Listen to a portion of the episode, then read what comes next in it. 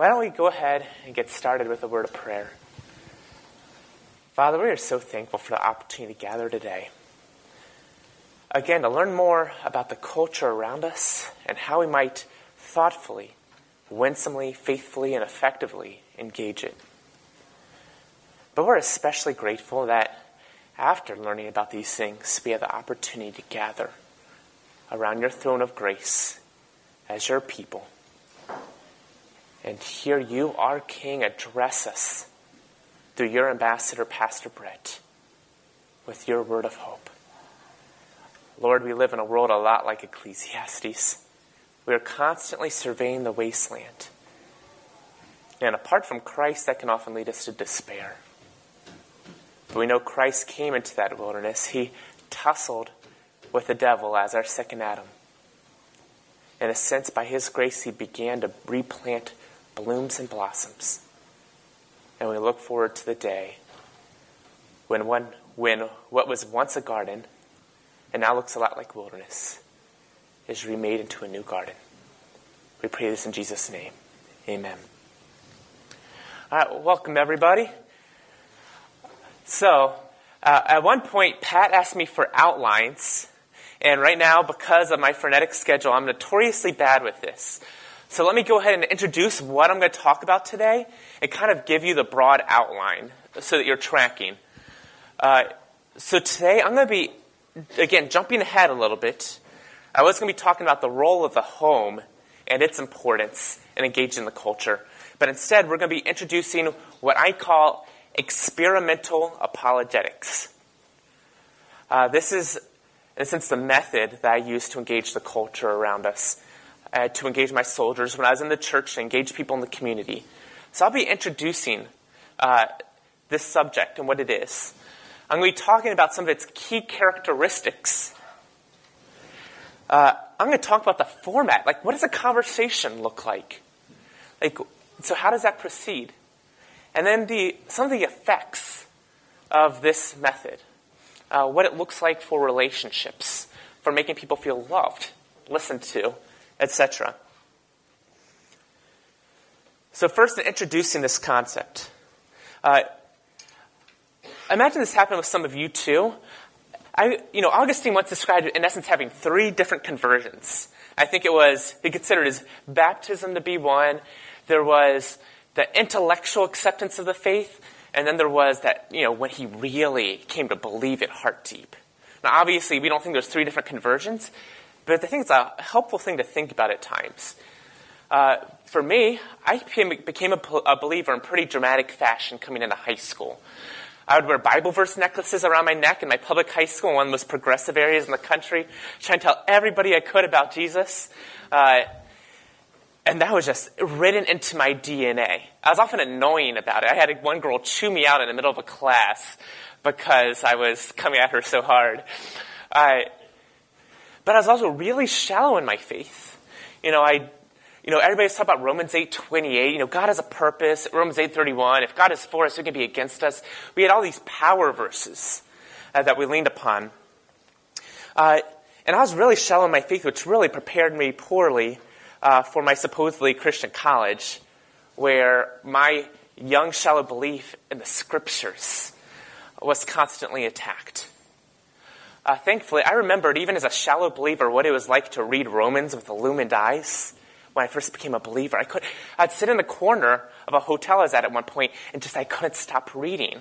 All of a sudden, these things that had been little children's songs became real. And I couldn't get enough. And because that instinctive love for God's word and what it meant, it was life to me. Uh, I was able to withstand those blows in college. And then in seminary, I in a sense had my intellectual conversion. I went to Westminster Sem- uh, Seminary, California, uh, where both Brett and Brian went.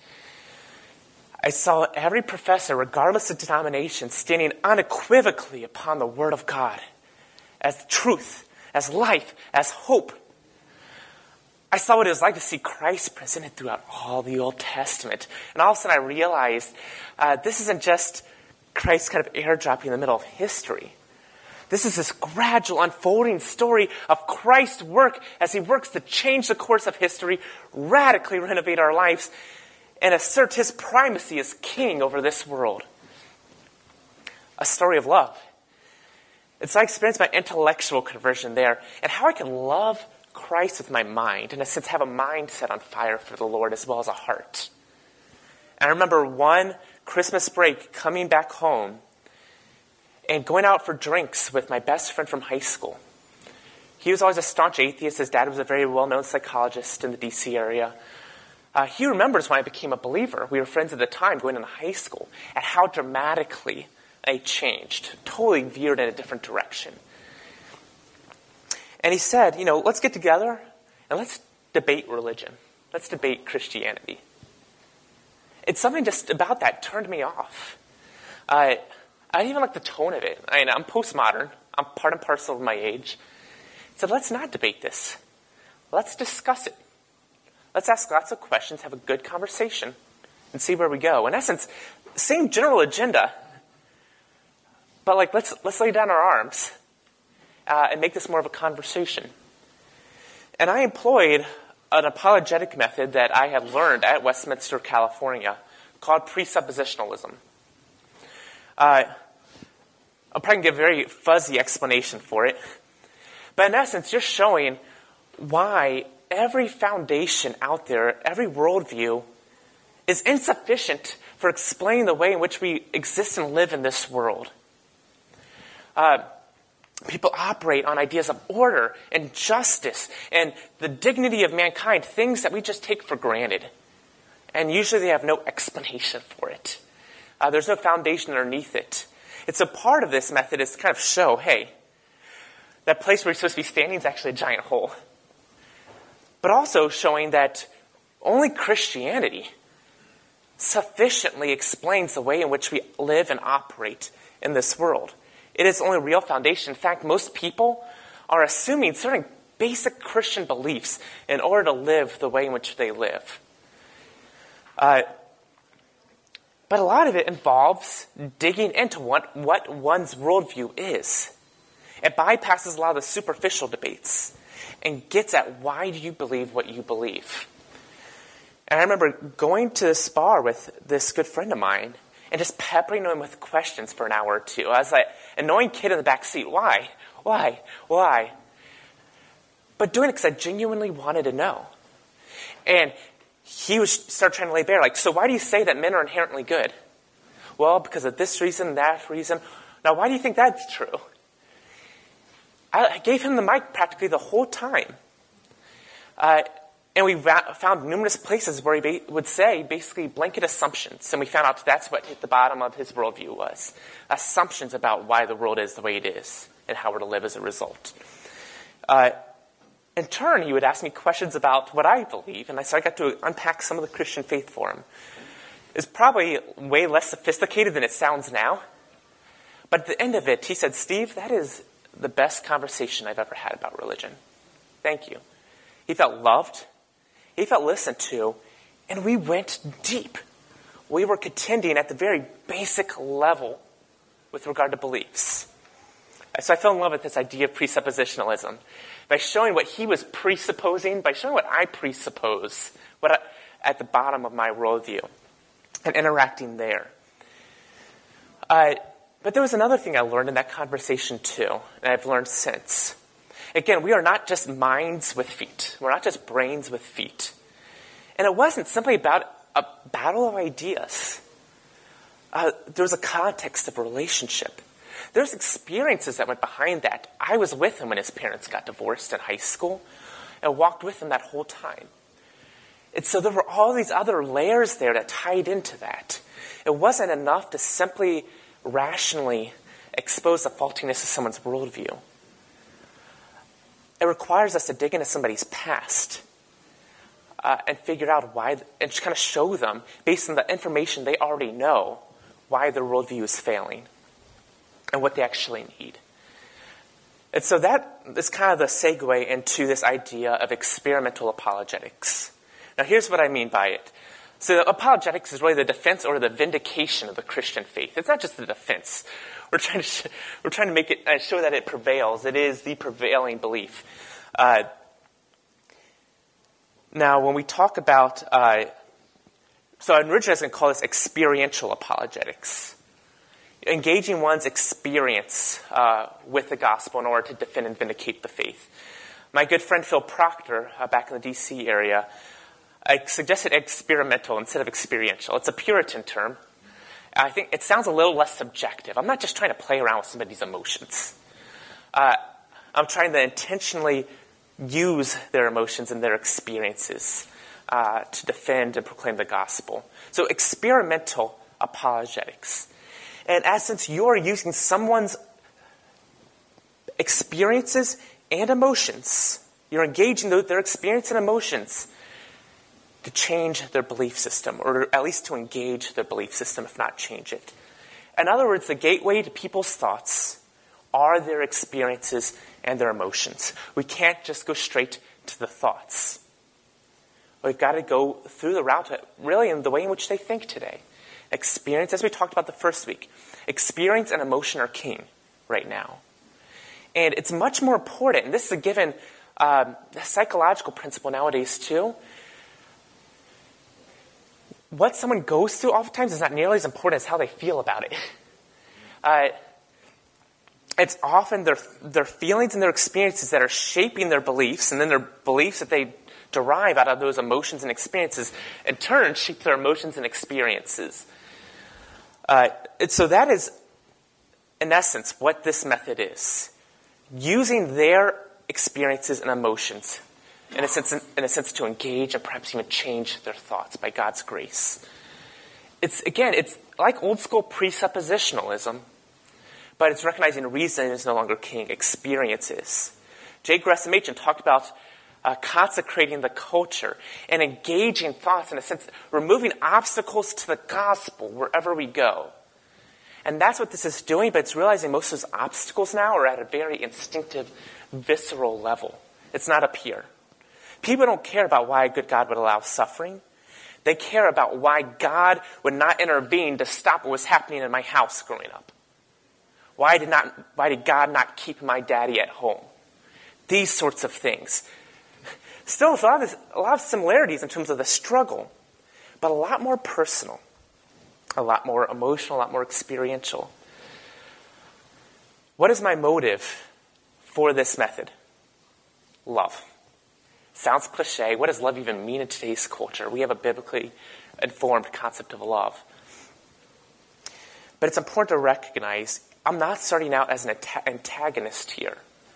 When I engage somebody, and I do it because I love them, and I care about knowing their story, I love the image of God as it's reflected in them. I counted a win at so many points when there's something good going on in their lives.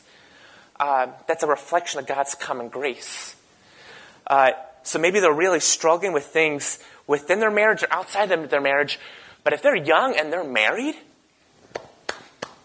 it's a win.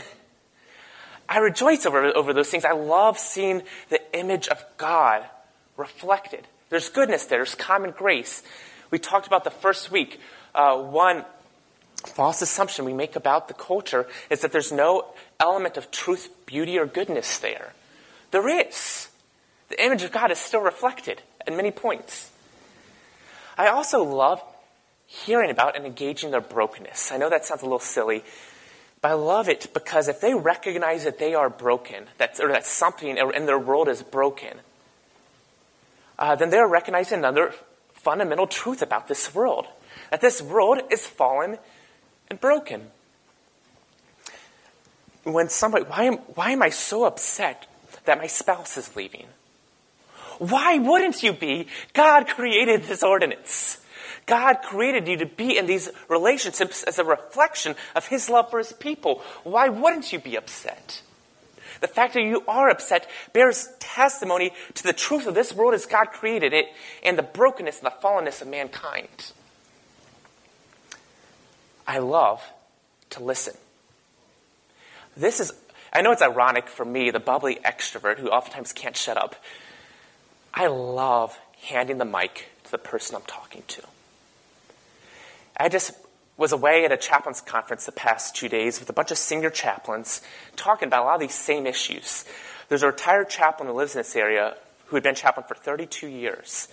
And he's asking me and another young chaplain, so what's changed in the culture and what does apologetics look like now? And we talked about this idea of fundamentally handing the mic over to the person we're engaging. He was shocked. He's like, when I was raised, evangelism explosion, four spiritual laws, Romans road, like we came in there in a sense, you know, gun ablazing. Uh, we had the mic. We were giving the presentation and they were listening to it. And nowadays, other people, nowadays people need to have the mic put in front of them. I love to listen. Every little bit that my soldiers or people out in the community tell me gives me information that I can engage with the gospel. Every tidbit of information they give me is helpful. I want to learn as much as I can. And I'm going to question, and I'm going to question, and I'm going to question, and I'm going to paraphrase, constantly trying to sum up what it is they just told me to make sure I'm tracking with it. It makes them feel listened to. This is called active listening, by the way. Uh, but it also helps me to own what it is I just heard and not what I think I've heard with my own bias. It's lots of questions, lots of paraphrasing. So the motive for all this is love. Again, this is this old school school of thought that has been the dominant apologetic method in O P C, presuppositionalism, but with a slightly different approach. Uh, again, it is not simply engaging someone's reason or thoughts. The focus is on experience. Uh, So what is presuppositionalism saying? It originally meant that people live lives inconsistent with their worldview. In essence, they have lots of cliches, tidy explanations, but usually lack the most basic answers to life, to life's most basic questions. And they're often presupposing a Christian worldview underneath a lot of the way in which they live. Uh, only Christianity makes sense of the way in which we live. Uh, human dignity, why do we care about that? Brokenness, why do we recognize that if that's just an organic part of an evolving world, or if it's just an illusion, as the Eastern religions claim? Uh, justice, why do we care about that? At Chappie Hour one week, what right did we have to punish the Nazis? You know what we eventually concluded, or at least the other people in the group concluded? Um, uh, the spoils of victory. They say to set an example for other people who mess with us. A deterrent. Uh, Really, just because we got to. Uh, no one said, well, there is justice to be maintained here. They, everybody cares about social justice nowadays, and nobody actually knows why we should care about social justice, uh, why we should care about justice in general. Uh, the Bible explains all these things. It gives you a place to fit these things. Uh, the biblical worldview. This past week at Chappie Hour, oh, one of my soldiers just got a D U I. Now, this sort of stuff happens quite often. It's J B L M. There's something about the gray skies, the lack of deployments, uh, lack of vitamin D. Probably a lot of factors that contribute to this. Uh, but J B L M has a, an especially high rate of D U Is. Guys, why do we fall upon these coping mechanisms? Why do we have coping mechanisms? Well, to help us cope. What are you trying to cope with? For all of them, it's suffering, it's trauma in their past. Well, doesn't that, that just fit into your belief system? Don't you have a way of processing this? You remember that fourth question of, that kind of determines whether or not someone's happy. Do they have a worldview that enables them to process suffering and death? They don't. They have nowhere to fit it in their belief system, and so they have to rely upon a coping mechanism. And virtually all of my soldiers do this. They have to have coping mechanisms because they have nowhere to put it. What do I do with the fact my dad abandoned us when we were little? What do I do with the fact uh, that my boyfriend impregnate, impregnated me and then left? All these sorts of things. You know, we talked a little bit about C S Lewis and J R R Tolkien and how they helped process their own wounds from war. Both of them lost basically all their best friends in World War One. Is it totally surprising that each of them wrote these wonderful sagas, Lord of the Rings, Chronicles of Narnia, that took a world of pain and brokenness? Remember, a land where it's always winter but never Christmas. A land where you're being hunted down by orcs and whoever else. but each with a moral goal at the end. Uh, both of these, they were not direct uh, allegories, uh, like, say, Pilgrim's Progress, but both of them were meant, in a sense, to mimic or echo elements of the Christ story, uh, of the biblical worldview. And there they fit their suffering from the trenches. For example, the swamps with the bodies uh, that Frodo and Sam passed through, like all these dead bodies in them. Uh, Tolkien later said that was a reflection of my experience in the Battle of the Somme, where over the course of a month, about a million soldiers were casualties, by the thousands, each day, uh, by the tens of thousands. Uh, and so they had a place to put it. Most people do not have a place to put it. Instead, they have coping mechanisms which always, always fall apart. It requires more and more self-medication through alcohol, through sex, through all sorts of other means to try to cope, and it doesn't work.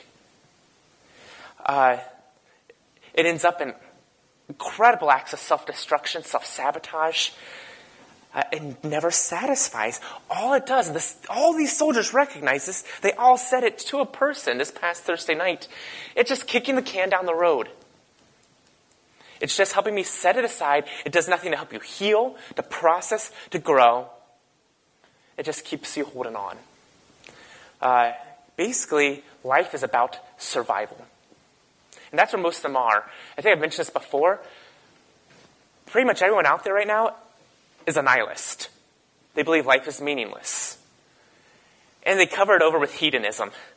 Exorbitant pleasures. This is what we need to get. We often just see the hedonism and think, what are all these people thinking? All these reckless, immoral behaviors? These are all coping mechanisms. They are not intentional acts of rebellion. They're coping mechanisms to deal with nihilism. Because life is meaningless. And they're trying to grab for straws each and every day to get by another day.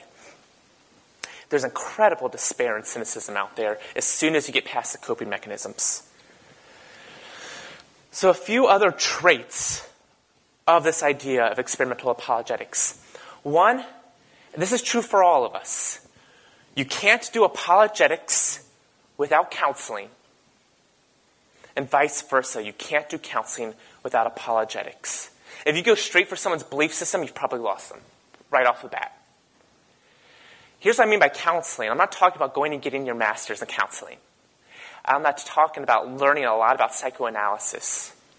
By counseling, I mean basic tending of the heart. It means you're getting into somebody's life and their background and their experiences, recognizing that that's often where you're going to be able to engage them with the gospel. We do not just come up with our belief systems willy-nilly. They're often radically shaped by our backgrounds. This is a point I often make to my soldiers. Sigmund Freud, the great atheist psychoanalyst from the twentieth century, said that God is merely a projection of our father figures. He said this back in the day when people still had father figures. Uh, that our fathers make us feel protected while we're growing up, and we get out into the real world, and we realize how scary it is, and so we invent God to make us, to help us continue to feel safe. I tell my soldiers, there's some truth in what Freud said. There's a connection. Now flip it. Our fathers are a projection to us of God. They are meant to reflect to us, and our parents are, broadly speaking, God's love, His justice, His mercy, His authority. And when they betray that, especially, they start twisting our view of God. And some of you probably have these experiences. Some of the brokenness in my background, I'm always going to struggle on the heart level with the idea of an, an involved God, a God who's providentially related to me at all points, a God of love. I know these things. I still, I have that shaped theology of my background that continues to hinder that. And so we recognize you can't talk about somebody's beliefs without talking about their background. It is virtually impossible. Again, you don't need a counseling degree for this. This usually just means a good cup of coffee and a long conversation and digging into somebody's past. Another fundamental key trait, and I think it makes, would make sense to you at this point, the primary battleground is no longer philosophical, it's psychological. Back in the day, we came at people as if it was all a matter of philosophy, the battle of ideas. And it's not that anymore. People do not have self-conscious worldviews. They do not care about moral reasoning or rationalizing. Uh, it is contending with the demons in one, one's own heart. It is very subjective. And again, it's not wrestling with the problem of evil. It's wrestling with the problem of evil, evil in my own life. It's primarily psychological, not philosophical. And again, we're not talking about just dealing with people's felt needs here. This is not Christianity light. This is coming in fully armed with the Christian worldview and engaged in the battle right now at, in, that is constantly wreaking havoc in their lives. Going to war with them and for them. One other key trait here. I am not fundamentally threatened by others' challenges. This is where God's sovereignty for us as Calvinists is so important. I believe God is sovereign. I do not have to twist somebody's arm right here and now to try to get them to make a commitment to Christ, to do our own Protestant formula, like the Roman Catholic formula of penance, of the sinner's prayer. Just say the words and poof, you're a Christian. I don't think we need to do that. I believe that God is sovereign. Uh, can we appeal to people's emotions? Can we, in a sense, impress the urgency upon people? Yes. But one, I am not threatened when I engage other people. I tell my soldiers, if you think Christianity is crap, you tell me. I don't want the Sunday school facade. Don't B S me with these little niceties. Shh, the chaplain's coming. Better clean up our language. No. Now you're lying to me, and I'm insulted. Uh, be real with me. No Sunday school facades. Tell me that you think it's a joke. But I'm going to ask you why. And I expect you to explain it to me. We'll have a good conversation about it. And figure I'm probably going to come back at you with why I think you're wrong. Uh, I encourage that. I am not threatened. And I'm willing to say, you know what? That's a good point. I don't really know what to say in response right now. Let me think over that. And people give me that grace because they see how I care about them. I'm giving them that grace where I'm not trying to pin them to the mat. I'm not trying to prove them wrong. It's not a Fox News or M S N B C debate.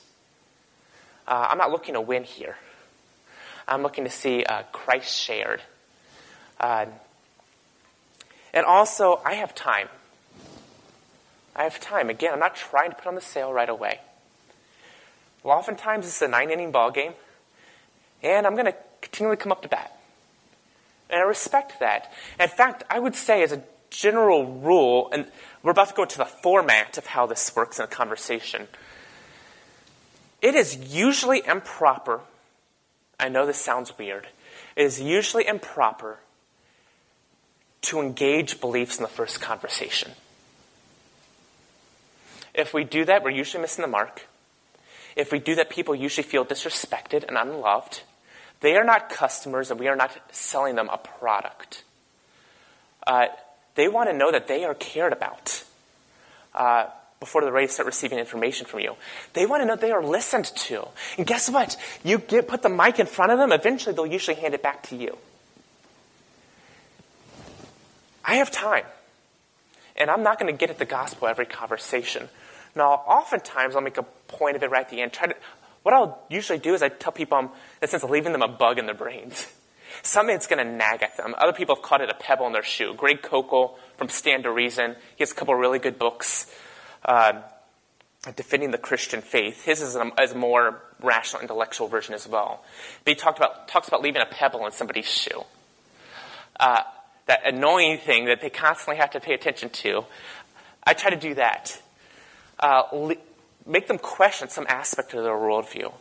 Make them see how actually Christianity makes sense of this. For example, Christianity alone actually provides an explanation for suffering and why it exists in this world and human brokenness. No other worldview really does. We give a how it started, what God has done about it, what he's going to do about it, what he is doing about it. No other worldview does. So if you start to ex- take out a little bit of, you know, their coping mechanisms, the things that they're using to try to explain away these things. You can start to show them why, really, only Christianity works. Uh, of course, it works because it's true. Now, basic format of conversation. The first thing almost every time, and there's exceptions. Uh, if you're on an airplane with somebody, it's a one-time shot, you might expedite this whole process. Uh, if you're with a loved one on their deathbed, I think most all of us have unbelieving family members, and they're on their deathbed, you might expedite this process. If you already know someone really well, you might expedite this process. General format. You start with basics. These are three B's. You start with basics. And that should really be the focus of, a, of your initial conversation or conversations. Uh, who are you? Where are you from? Uh, you're from Texas, uh, the Republic of Texas. You know, slip, slip in a little humor. Uh, where are you from in Texas? Probably Dallas, San Antonio, Houston, or Austin. Pretty good chance it's one of those four. Uh, if it's San Antonio or Austin, cool, I've been there. I love those places. I miss the Tex-Mex. Uh, are you from Dallas? Uh, I'm sorry, I hate their football team. I hope you do too. Uh, again, lots of humor, lots of jokes. Uh, are you married?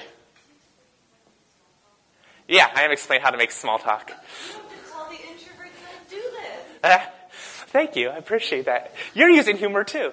Uh, talk about family. Are you married? Were you married?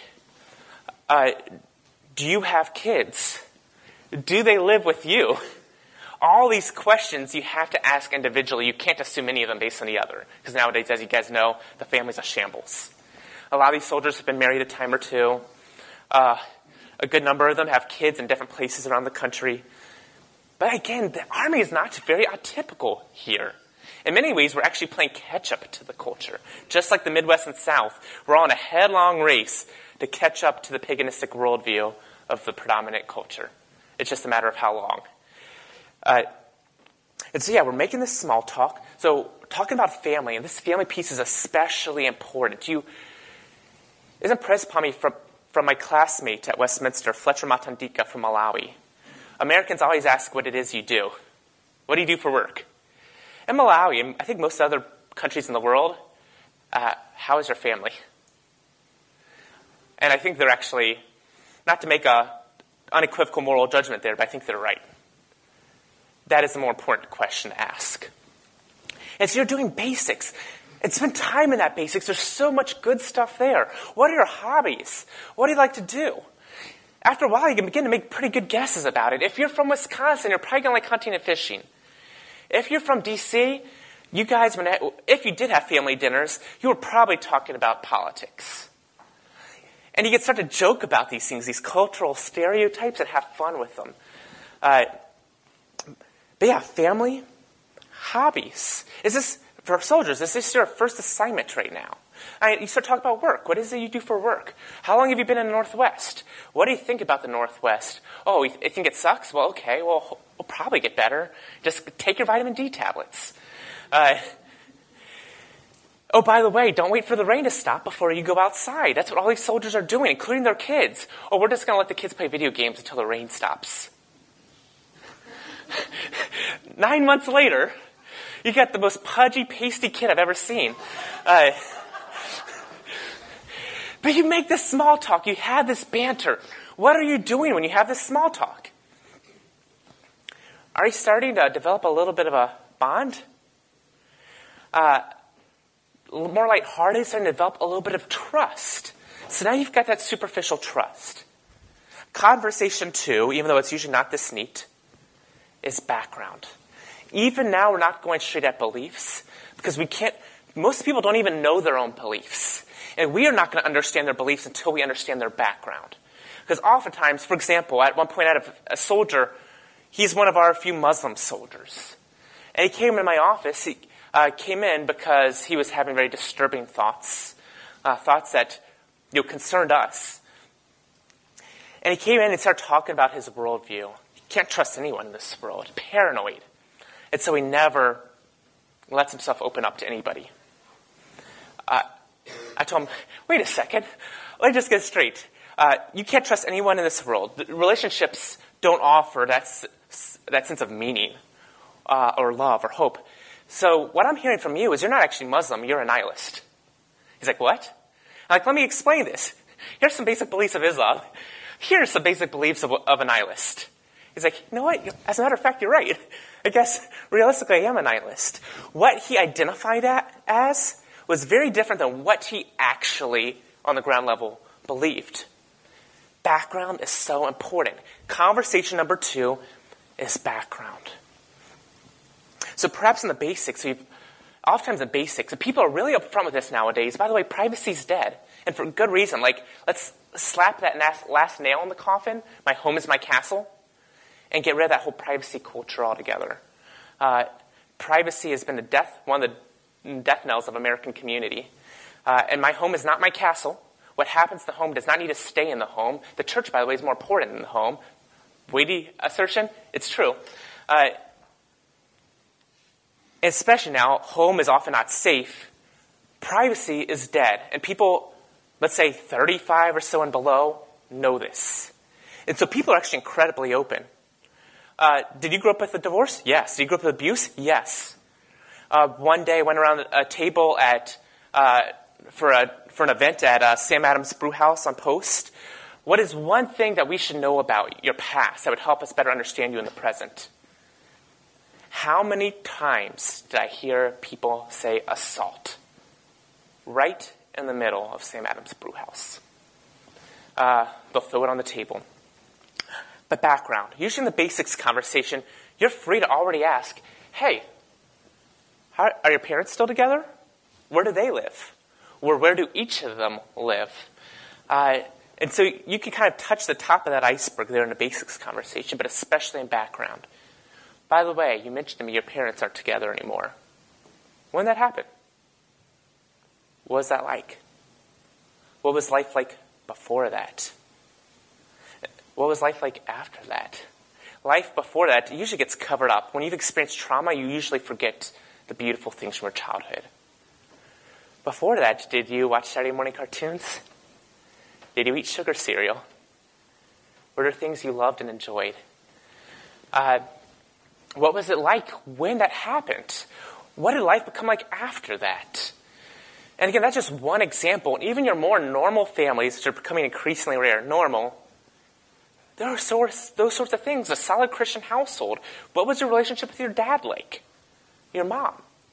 Uh, what was it like going to church each week? How were you schooled? These questions, all of them. Get as much information about their past as possible. In a sense, these conversations could last forever. There's always more information to be had. It is, you know, we have something called land nav in the Army. You're exploring the terrain. Uh, using, you know, a compass, shooting an azimuth. I stink at that. I love doing that with people's hearts and minds. Go into their background. Let's talk about whatever we can find.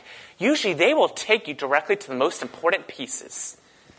And not only the most important pieces and events, but just as important, how they feel about those events, which you need to be paying close attention to as well. So background.